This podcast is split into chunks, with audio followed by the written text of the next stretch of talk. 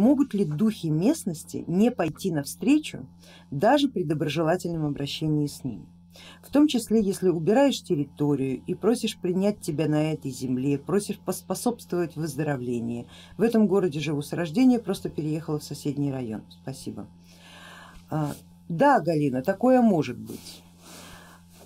По какой причине? Дело не в том, из какого района вы переехали, и духи там одного района вас принимали, а другого района не принимали. Это же не местные гопники, чтобы районы распределять. Там другой принцип. А, дело в том, что у духов местности, у них они разные. А, и князь города, он тоже разный. У них у всех есть свои цели и задачи.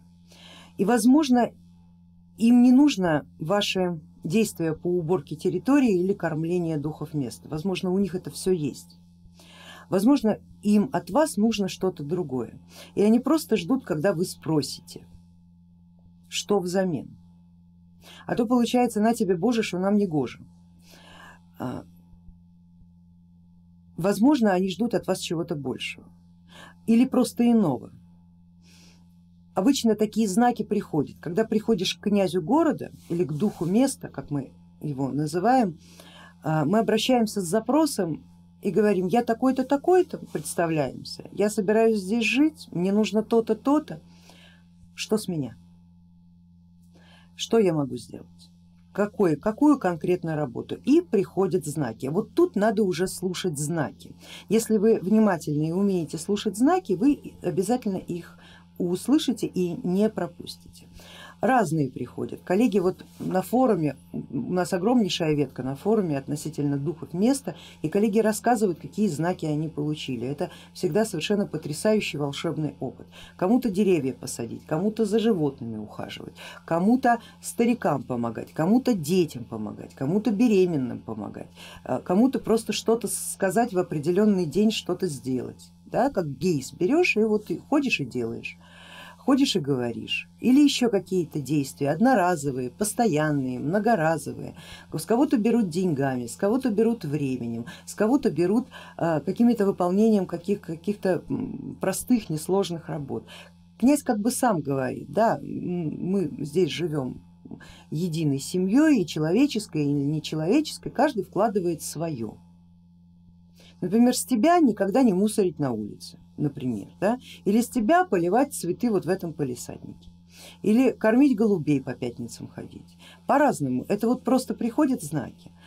А, возможно, они не откликаются, потому что вы не услышали, что им нужно, а как бы они говорят, ну зачем ты нам это? Знаете, как вот родственники, я думаю, что у каждого есть родственники, которые э, одаривали подарками, а ты потом не знал, куда этот подарок засунуть, а они каждый год одно и то же, одно и то же, одно и то же. Что бы они подарили себе, то они дарят и вам.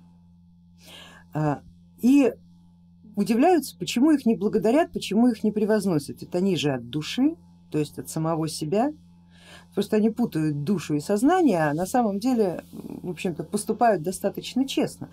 Вот вы в данном случае как бы тоже поступили достаточно честно, вы делаете по сценарию и говорите, дай мне это.